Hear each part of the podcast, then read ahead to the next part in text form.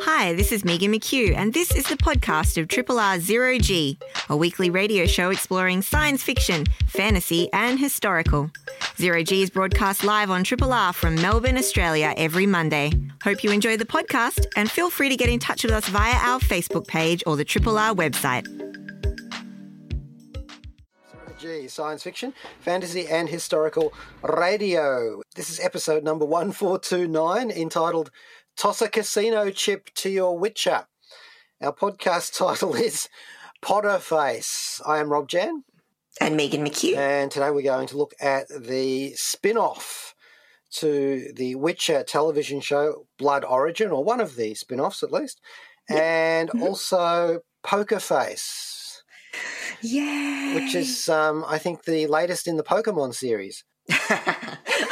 I will give you. It is. I think it's a rotten title for a great show.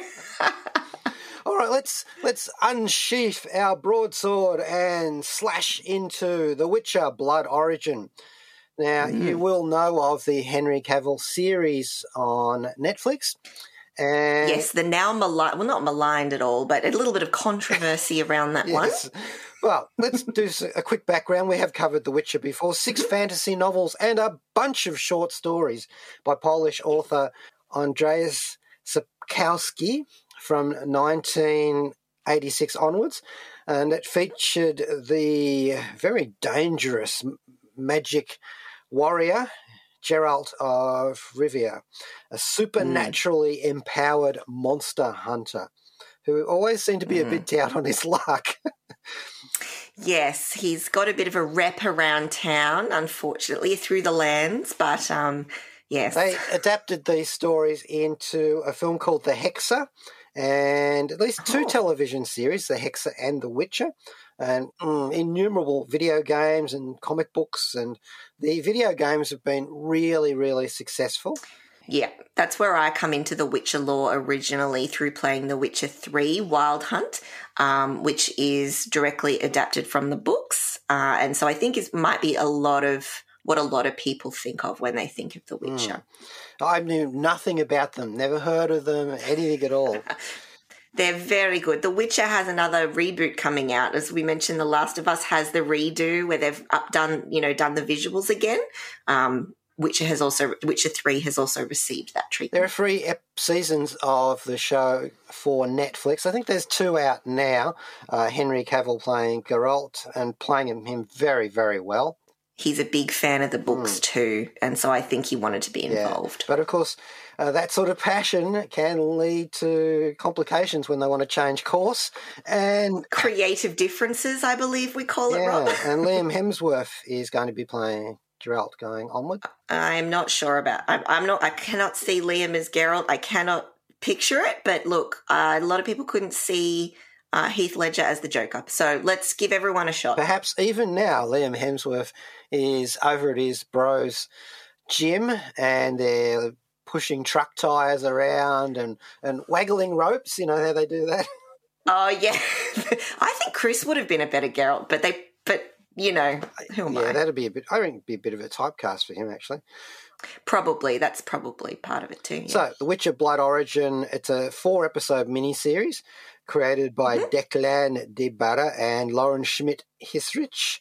And these are two producers who've had a lot to do with all sorts of things. Um, Schmidt Hissrich is uh, a US producer and screenwriter, and she is actually the series creator of The Witcher. So, yes, so she's co- kind of come over from the core series Hmm. there. Seen her work before on The West Wing, Daredevil, The Defenders, and The Umbrella Academy, amongst other things. So this is set about 1,200 years before the TV show. So Yeah. it's uh, basically telling you the story of the first Witcher, and it's got The blood origin, if you will. and it's got um, actually uh, Geralt's bard ally Jaskier, and he is Yes. like a bookend. There's going to be an epic tale told about this, and he's the guy who's going to tell it. And you know, there's going to be a song, and you know, you'll have fun. Yeah, yeah. so let's have a little bit of a, a- a track to start with, and Mm-hmm. this is um, the Witcher Blood Origin from the soundtrack album. Now, one of the things we have some issues with the uh, the actual show, and we'll get to those. But I really think that they nailed the music for this. There's some great sort of folk songs and more of uh, Bear McCreary's excellent soundtrack sort of work on this. And so this is the story of the first Witcher by Bear McCreary from the Blood Origin soundtrack. Hi, this is Frazer Hines. You're listening to Zero G on 3 Triple R FM. I played the companion to Patrick Troughton's Second Doctor, the Highlander, Jamie McCrimmon, and there can only be one. That's McCrimmon. Creag an Tuire! Bear McCreary there with The Witcher Blood Origin from the soundtrack album of the four episode Netflix miniseries spin off from the Witcher television series. it's Bear McCreary, well known on Zero G for his work on New Battlestar Galactica, Agents of S.H.I.E.L.D., Outlander, The Walking Dead, The Lord of the Rings, The Rings of Power, and just about everything else. lovely, lovely score. Yeah. Lovely score. Love your work, McCreary. Do.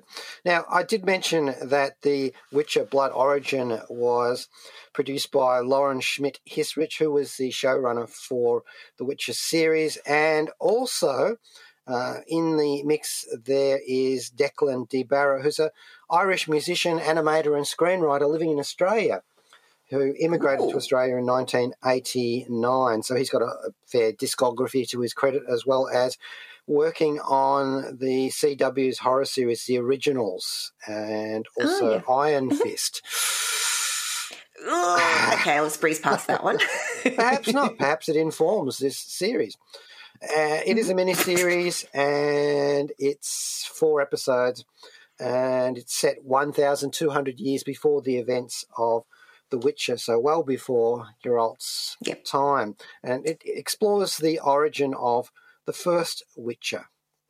Now, mm-hmm. look, I think it's basically a seven samurai kind of thing in a way. They have to get together seven warriors to go up against a naughty queen.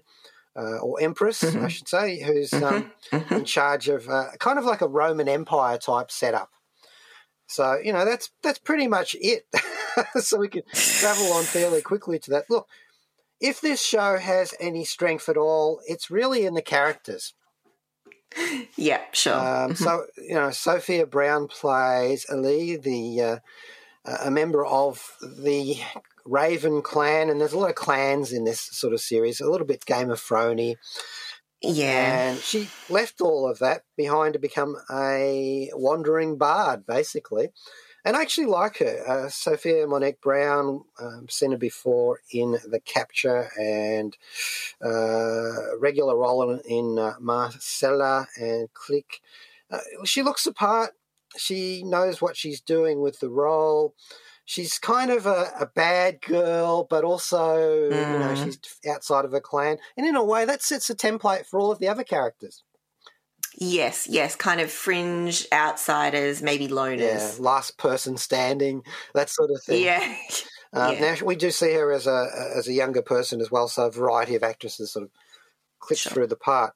Uh, we have uh, what's her signature thing? Well, she can play a musical instruments, uh, mm-hmm. and she is also wicked with weapons and with her fists as well.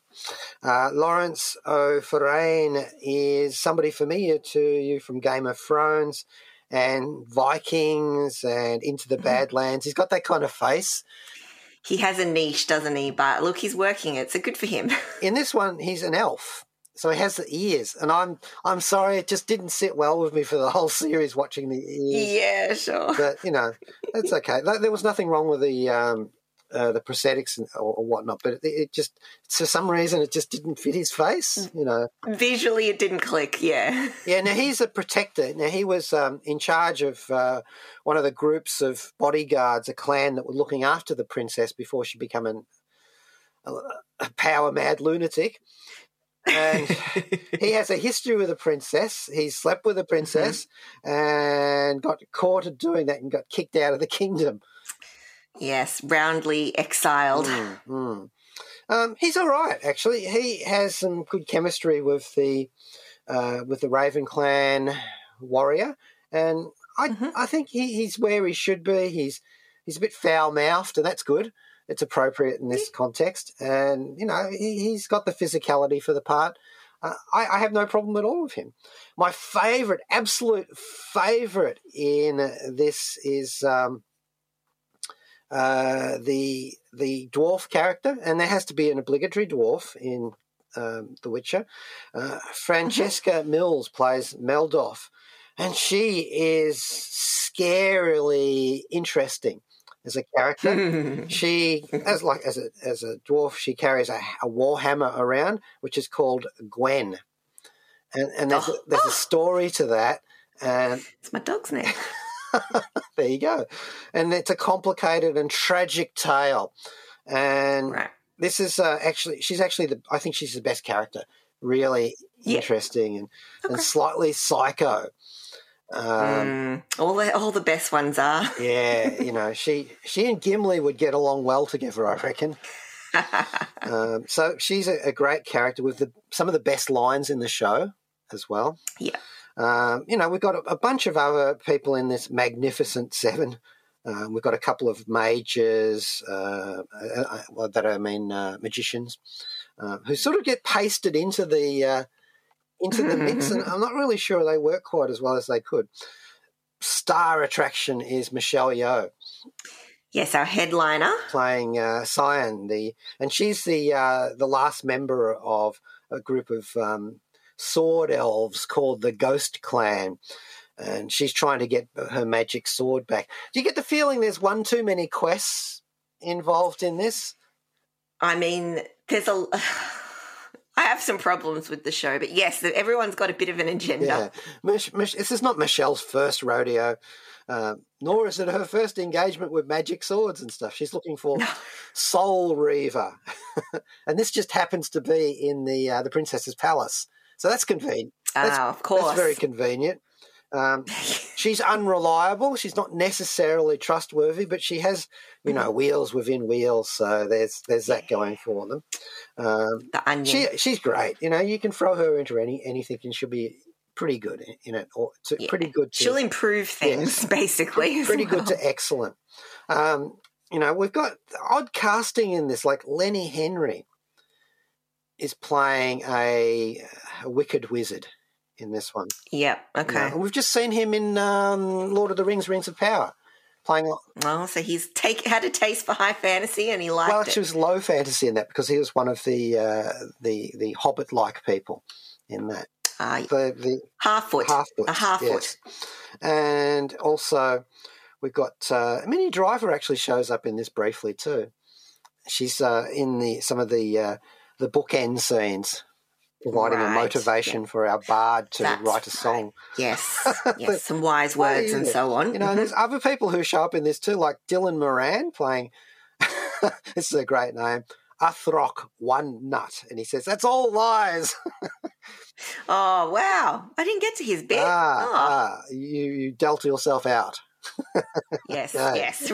I left the table and exited the room. Yeah, uh, and we also have um, Mirren Mack playing uh, Merwyn, the the um, the princess in this, and she actually has a motivation. She's quite obsessed with history, Okay. so you know, and she also um, had her life controlled by her brother, who was the king, and uh, or and so she is. Um, She's a person who's who has actually got a motivation. I thought in this for a change for one of these things.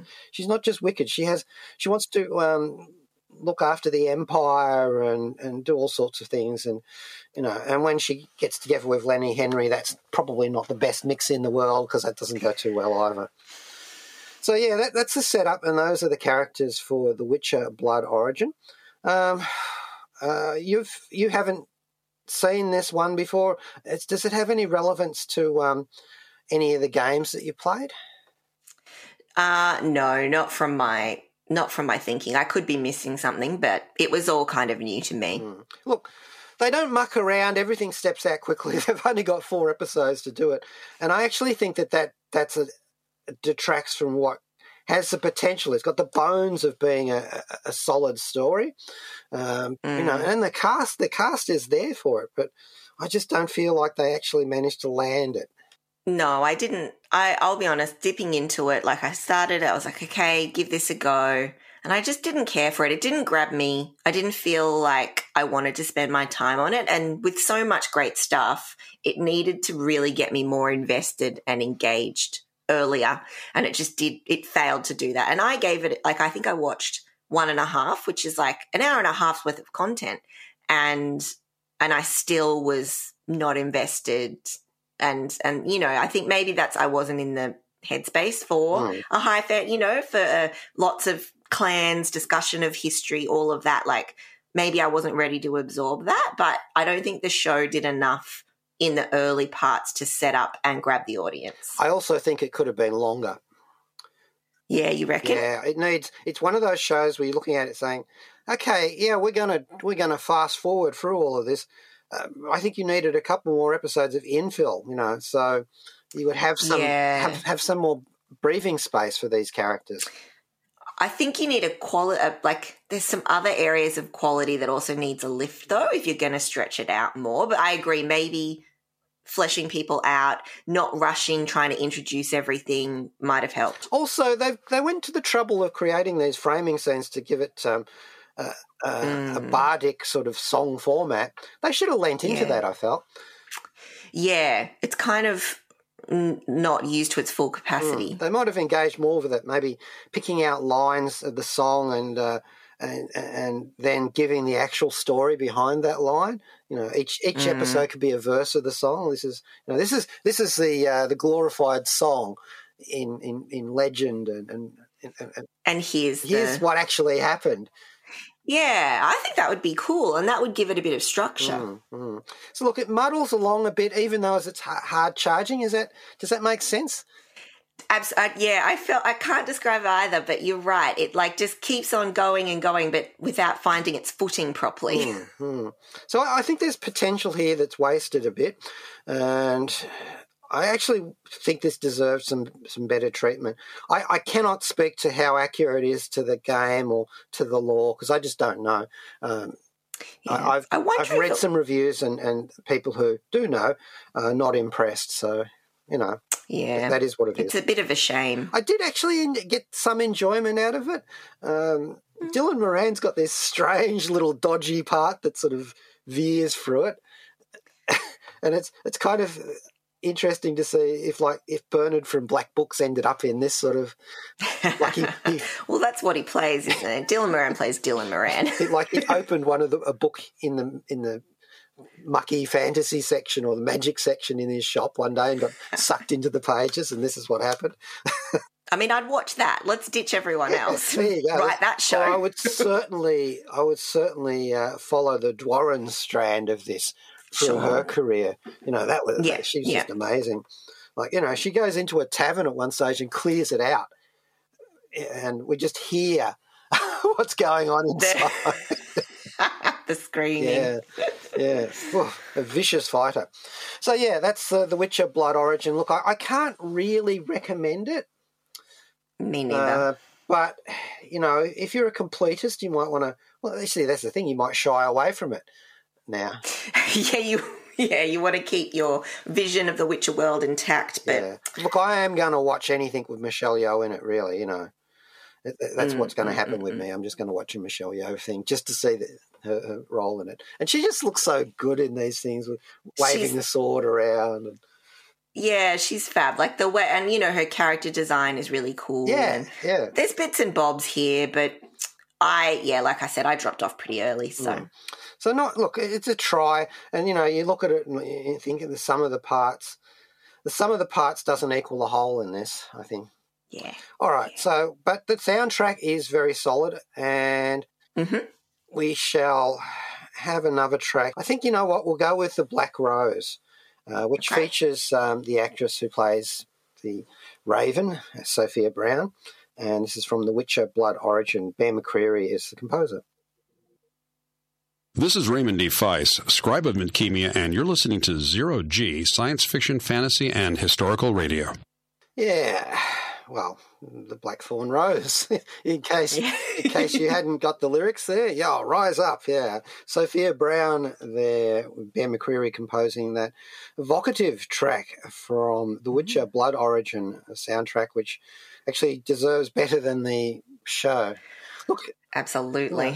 While I was listening to that, I was thinking of some elements that I did really enjoy about the show. Very quickly, it was just that the I like their revolution that they have, uh, and I like their irreverent uh, mindset all the way through. You know, they're, they're sending up Mm. things, they're having a bit of a leg pull occasionally, and that almost carries it through, but not quite. Sure. Yeah.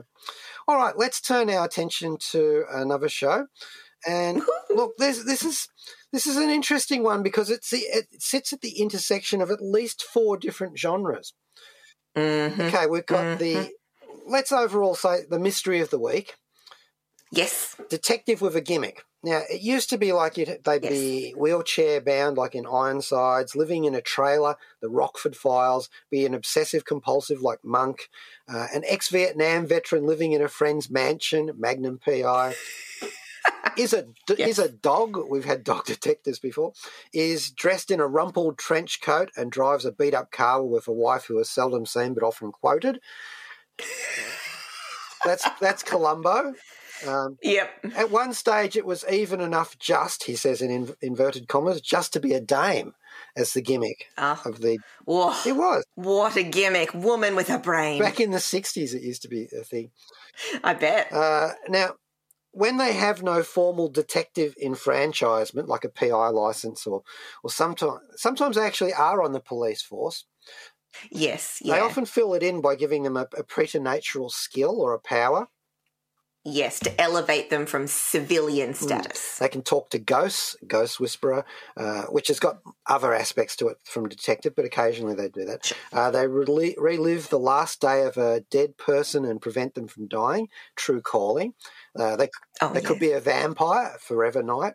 They could be a Mhm. beast. Uh, Ron Perlman in Beauty and the Beast, who actually is part of this show we're going to talk about. Uh, Yes, could be an yes. alien, like in Alien Nation. Um, they could be rich and traumatized by a signa- signature animal, like Batman. Oh, yes. Uh, did you get the one they could get tomorrow's newspaper delivered to them by a mystery cat, like in early edition? Yes. they, they could be a robot, like in Holmes and Yo-Yo. You're doing well if you remember that. Actually, they could actually be the devil, like in the in the contemporary Lucifer series. Uh, they could have a talking dog um, with a Scooby gang in tow. They could be the Hulk. Yes. Um, they could have a sentient automobile, like in Knight Rider, or they could eat a dead person's brains and read their memories, like iZombie. So you know the the gimmick is there. Oh, the other little thing that's a side issue. They they should also have a signature car, like KITT in Knight Rider or Starsky and Hutch's seventy five Gran Torino, Columbo's uh, Peugeot convertible, the Winchester Brothers sixty seven Chevy Impala, the Scooby Gang's Mystery Machine, and no one's really entirely sure what sort of a van that was. Um, or a red Ferrari like Magnum PI. In this case, the heroine has a Plymouth Barracuda. Yes, so in today's uh, today's age, you could be a woman down on her luck who has a special uncanny sense that can tell when you're lying or trying to be deceptive, uh, and that is Charlie Cale, played by Natasha Lyonne, in the show Poker Face, which is on Stan streaming on Stan at the moment. It's actually one of the another show that's being released week to week, but we've already got quite more than half of the episodes released. I think there'll be seven or so. Uh-huh. So, still a couple more to come out, but plenty there to get started with. They all range from 45 minutes to an hour, so decent amount of content there. Now, what's to note about this one is it was created by Rian Johnson, the um, Ryan Ronson. yes, exactly. For the network, uh, Peacock, they want to start their streaming service. So it's NBC streaming service Peacock. So they're like, go on, Rian, do what you want, basically. And he said he went to Natasha Lyonne and was like, developing this show, I've got a rough idea. Are you in? And so he's developed this show around Natasha Lyonne, who we've seen before in Orange is the New Black, the fantastic Russian doll on Netflix. So he's created this and her character with her in mind. And you can tell that she fully embodies it. And I think and I think this is kind of okay that this show's platform is really Rian Johnson created, Natasha Lyonne starring, Mystery of the Week. We've also got uh, Nora Zuckerman and Lilla Zuckerman are the actual co-showrunners of the show. They're sister collaborators. They've got a history in TV. They've worked on Fringe, Suits, Agents of Shield. So they've got chops there. And of course, Rian Johnson, I dropped his name without expanding, but we know him well. So he's he's busy. He's a busy man. He's uh, Knives Out franchise, of course, The Last Jedi, and got his start in the movie Brick. That was kind of his breakout. Uh, Looper as well. And he also did a movie called The Brothers Bloom, which starred Adrien Brody, who we see here. So we see some of his past collaborators pop up in this one. So Rian is also writes, executive producer, all of that jazz, directs the first two episodes, that kind of thing. So he's got heavy involvement and we know he's a mystery fan from his work in Knives Out. So no surprise here that, as you mentioned, Rob, he's been influenced by some of the things oh. that have come before. So we've got. So I'm I'm interested to know. I'm a '90s mystery gal, so I'm talking like your geriatric detectives, like Diagnosis Murder, Murder She Wrote. But you picked up the influences right away. What were the ones that like popped front of mind when you were watching this? Well, the first episode is set in a, a casino slash hotel, and they mm-hmm. automatically start start when with a, a shining like shot of uh, low angle going down a carpeted corridor. You know, so yeah. you're into the eighties there, but the orange block titles, very yes. very seventies eighties. Um, totally, yeah. Know, and you know, the music actually reminds me a bit of that too. Uh, and, and as well as the cinematography in general, there's sort of framing aspects of that. And you know, Charlie's character you know, she's like Columbo. She even sounds like Columbo a little bit. Yeah. Or do you think that? Uh, it sounds to me like she's gone to the school of gumshoe. For- yeah, and I, I, I, kind of like that as well, in that, as we mentioned before, she falls into that realm of like civilian detective. Like, she's got no she has no real dedication to the law. So, like when she's solving these mysteries, um, they can kind of go, she wants to solve them, but she's not actually beholden to any kind of legal procedural. No. But what we are looking at here is the case of the week procedural. So, it is a, pitched um, as a murder mystery show, different case per episode. The first episode, like you mentioned, does an excellent job of kind of setting up her story and the journey we're going to go on. But I will say by the second or third is when you start to really pick up the format mm. and what the show is going to be. I'd say the first episode sits a bit to the side. It's excellent and it's kind of a movie in itself. But um, as we kind of move along, we start to see it does follow the format of a Columbo. It's influenced by Magnum PI, Quantum Leap, Rockford Files, that kind of thing. So the format is basically we meet Charlie She's a cocktail waitress, which I think is an okay term because I think she calls herself that. So she's working at this casino in the desert and uh, she we kind of get introduced to her special power for lack of a better term. And we kind of get a sense of why she has to set off on this cross country journey. So her ability to detect lies is kind of what helps her solve each crime but she's also very switched on. She's street smart she's savvy she can definitely take care of herself. So and unlike uh, bill bixby's character of david banner in the incredible hulk series back in the day, she actually has a skill set that allows her to get pick up casual jobs as she goes along, being a, a cocktail waitress, and she's in. She knows service industry stuff. Yes, and this is the perfect framing for how we're going to get to place her in these different settings episode to episode. So the procedural format is the same as Columbo and it's something called a how catch 'em. So this is as opposite to a who done it, which is what I I'm a who done it gal. That's where I come from. So I was a bit thrown by this format, but basically it's an inverted mystery. So we the audience see the crime and the perpetrator at the start of the episode, and then we watch the detective as they unfold the clues and try to solve the mystery. Mm. So at first I was like what is like what what's going on but then once you pick up you really start to enjoy that format as it goes along so uh, as we kind of go each episode, we get a new cast of characters, a new setting, and kind of not gimmicky situation, but unique situation that Charlie's placed in um, as she makes her way across the country um, for reasons that we'll see that are set up early on. So I think before we kind of delve a little more in, let's set the mood a bit. So I'm going to play a song that sort of played at the end of the setup episode, episode one. So this is, let's hear the track Junior's Farm, which is by Paul McCartney and Wings. So it's got a really lovely little title piece of music, but most of the music we're going to hear throughout the TV show Poker Face is kind of um, contemporary music or like soundtrack music. There's no score necessarily. So let's hear this piece, Junior's Farm from Paul McCartney and Wings. This is China Miéville, author of The City and the City, and you're listening to Zero G on 3 Triple R FM Melbourne. That was Junior's Farm by Paul McCartney and Wings. And we play that because we are talking about Poker Face and it appears on the soundtrack. Uh, Poker Face now streaming on Stan, created by Rian Johnson, starring Natasha Lyonne and others. So this one, it's got, because it has that case of the week format, part of the appeal of that is seeing who pops up per episode. So we've got a really great cast of characters and fantastic actors that are going to kind of appear in this show. And this is also something Johnson did purposefully because he loved the idea of that whole guest star idea that you could have on TV and having someone like a, a particular actor the center of the action per, per episode. So that's something here. And some of the names we can look forward to Benjamin Brighton, Adrien Brody, they're introduced in that first episode. We've also got Chloe Sevigny, uh, Hong Chau, who we saw recently in the menu, and I really liked her in that.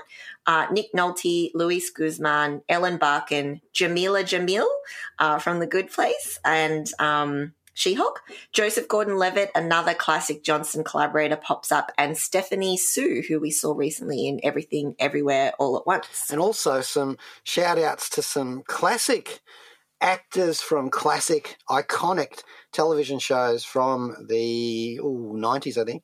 Uh, John Ratzenberger and Rhea Perlman from Cheers. Ah, yes, of course. And someone from a more recent sitcom, Simon Helberg, who's in uh, The Big Bang Theory. Oh. He has a role in this as well. What I hope might be a recurring. So we'll see. Obviously, we've got some great names in here. And I think that it does really fit because each episode, and I've only seen the first six, have a distinct theme and setting. So part of the reason why she's going on this cross country drive is so we can see different pockets of America. So we see a dinner theater, we see an aged care facility, and we also have um, a heavy metal band that's touring, and we have Texas barbecue joint. So we've got these really distinct settings that she travels through and distinct characters as part of this as well. I think the first episode feels like a 90s casino film. It's a bit retro.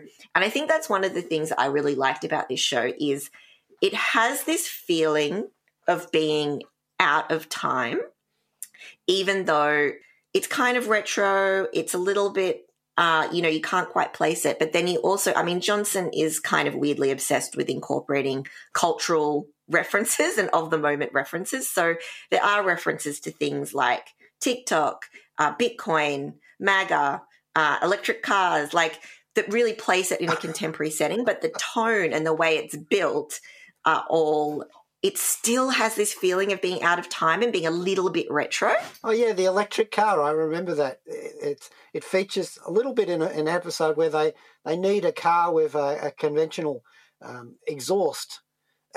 the car is electric, so it doesn't and, work. and sadly, it does not.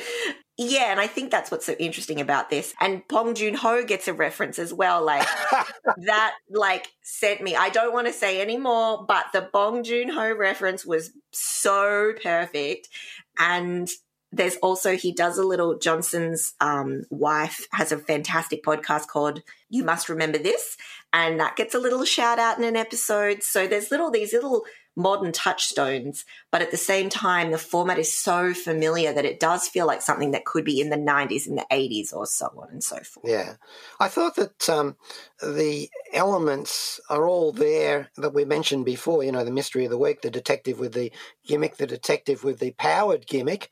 And that's very now, you know, it's, it's almost a superpower, but you could also think of it as just being really, really good at reading people. Yeah, like she's just very tuned in. Um, but I guess it's the fact that it's so accurate, which I really like that she has such confidence in this skill. And when she, if you'll excuse the, the French, whenever she calls somebody on a lie, she just goes bullshit, you know.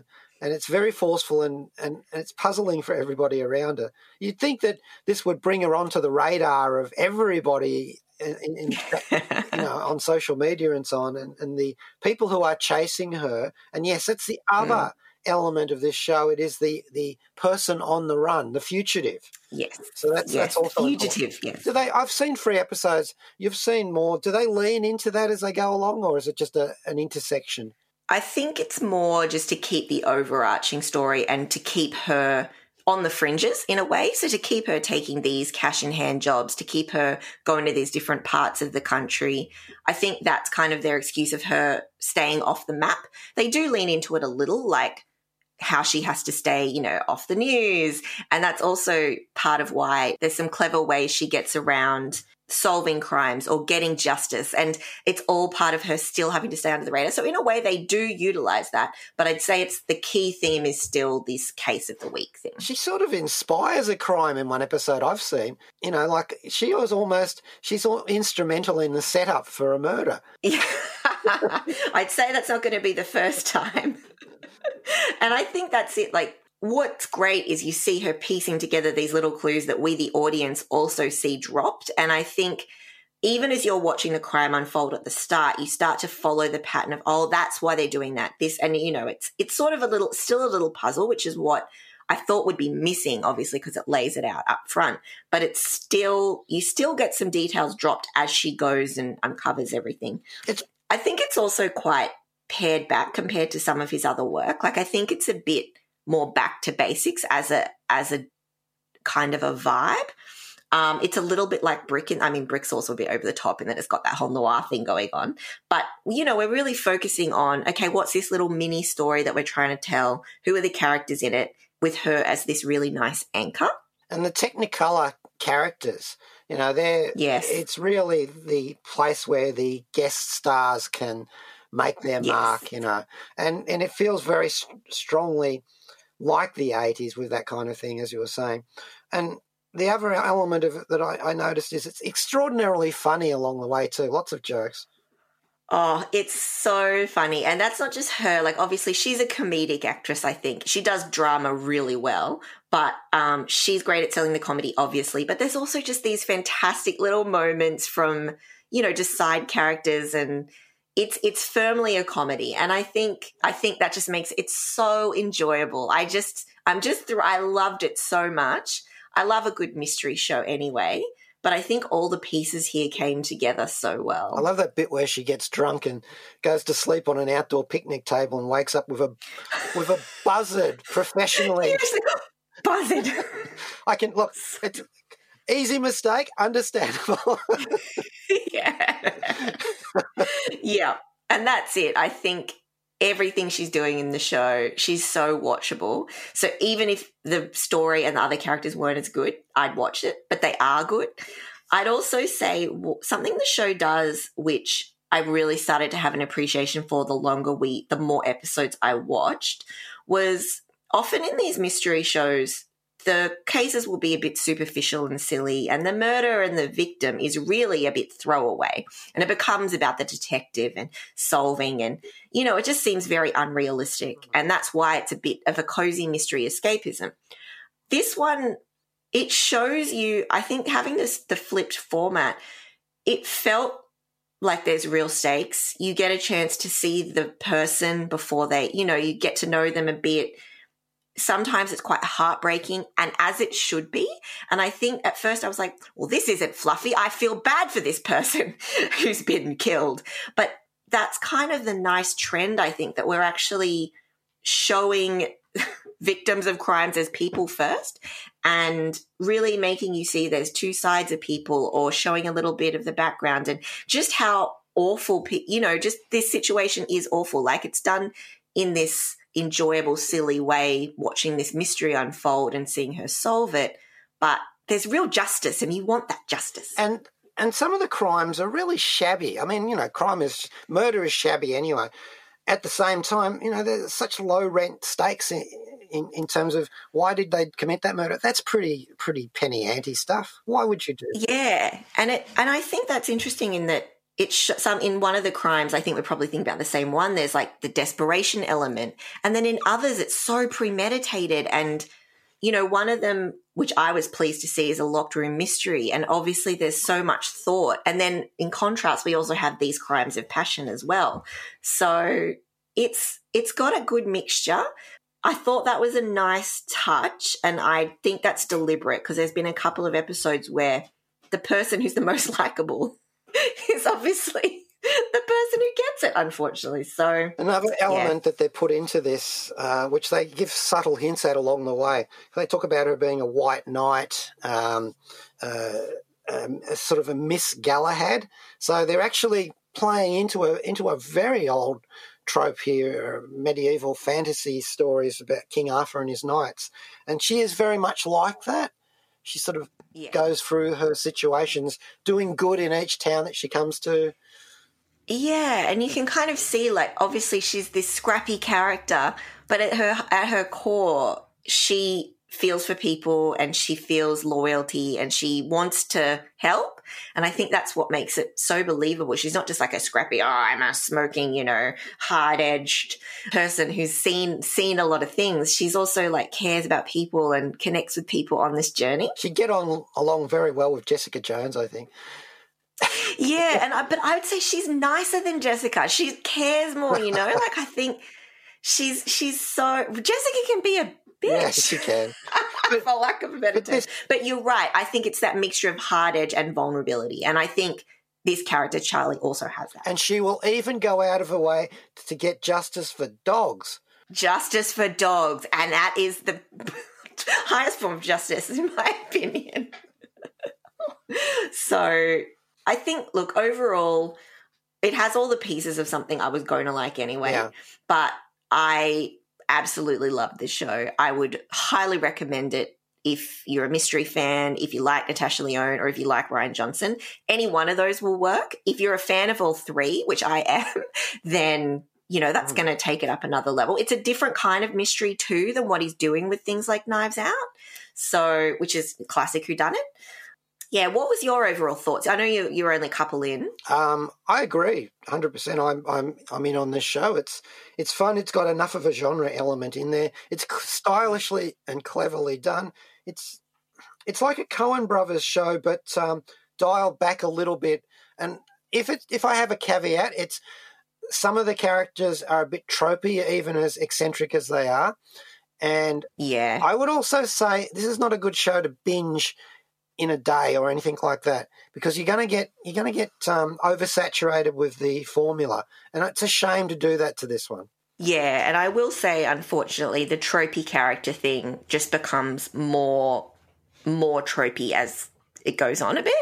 I'm curious to see what the remaining episodes will be like and how it will like wrap up the season like what you know kind of arc we're looking for.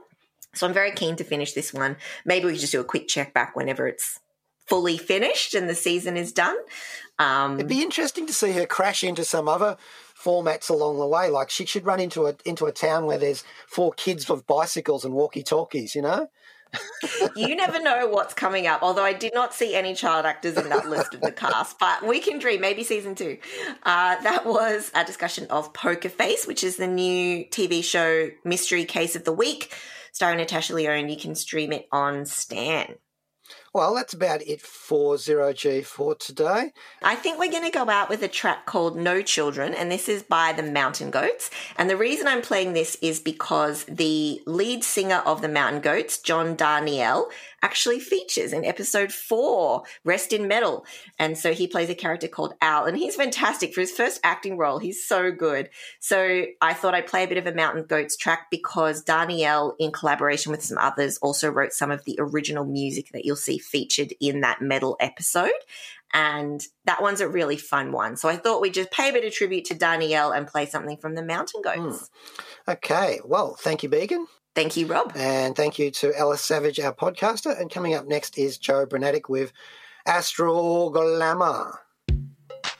G'day, this is Rob Jan. Thanks for listening to the podcast of Triple R's Zero G, a weekly radio show exploring science fiction, fantasy, and historical. Zero G is broadcast live on Triple R from Melbourne, Australia every Monday. Hope you enjoy the podcast and feel free to get in touch with us via our Facebook page or the Triple R website.